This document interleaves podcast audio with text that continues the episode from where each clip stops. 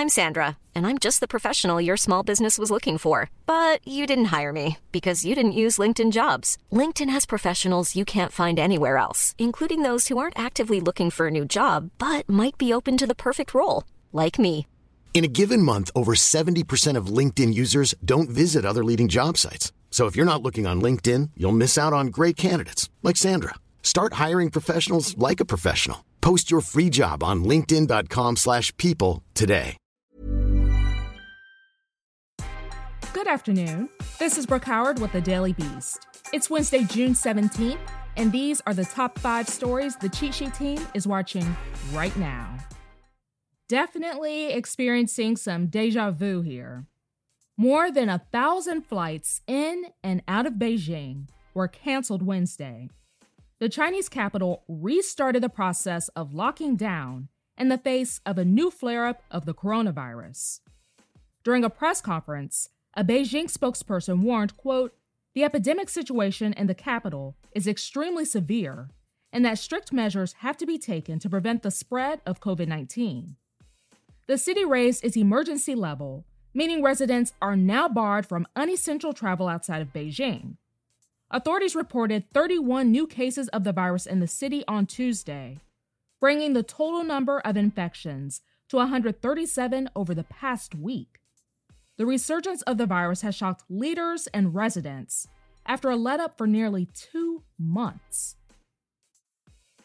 Seriously? They want to complain about this? House Speaker Nancy Pelosi has asked committee chairpeople to enforce mask wearing in all hearings. Some Republican members of Congress have previously refused to cover their faces. Late on Tuesday, Pelosi reportedly authorized the sergeant at arms to refuse entry to anyone who was not wearing a mask.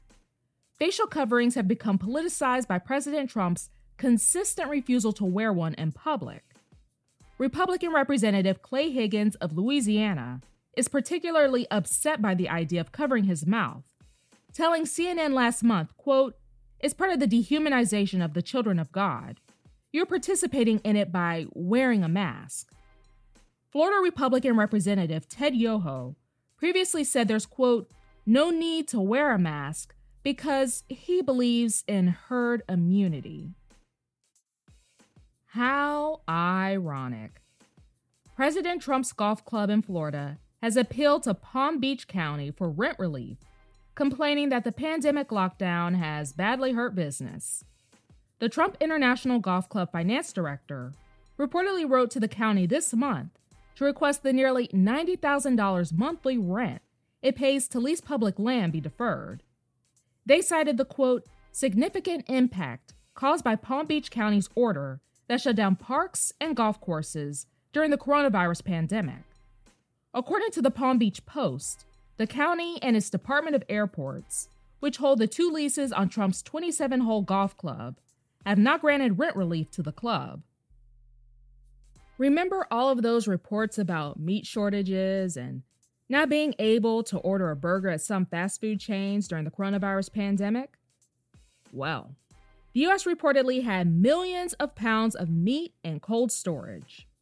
According to USA Today, the country also continued to export billions of pounds worth of products, even as leaders in the meat industry warned that drastic measures were needed to keep the food supply chain from breaking down.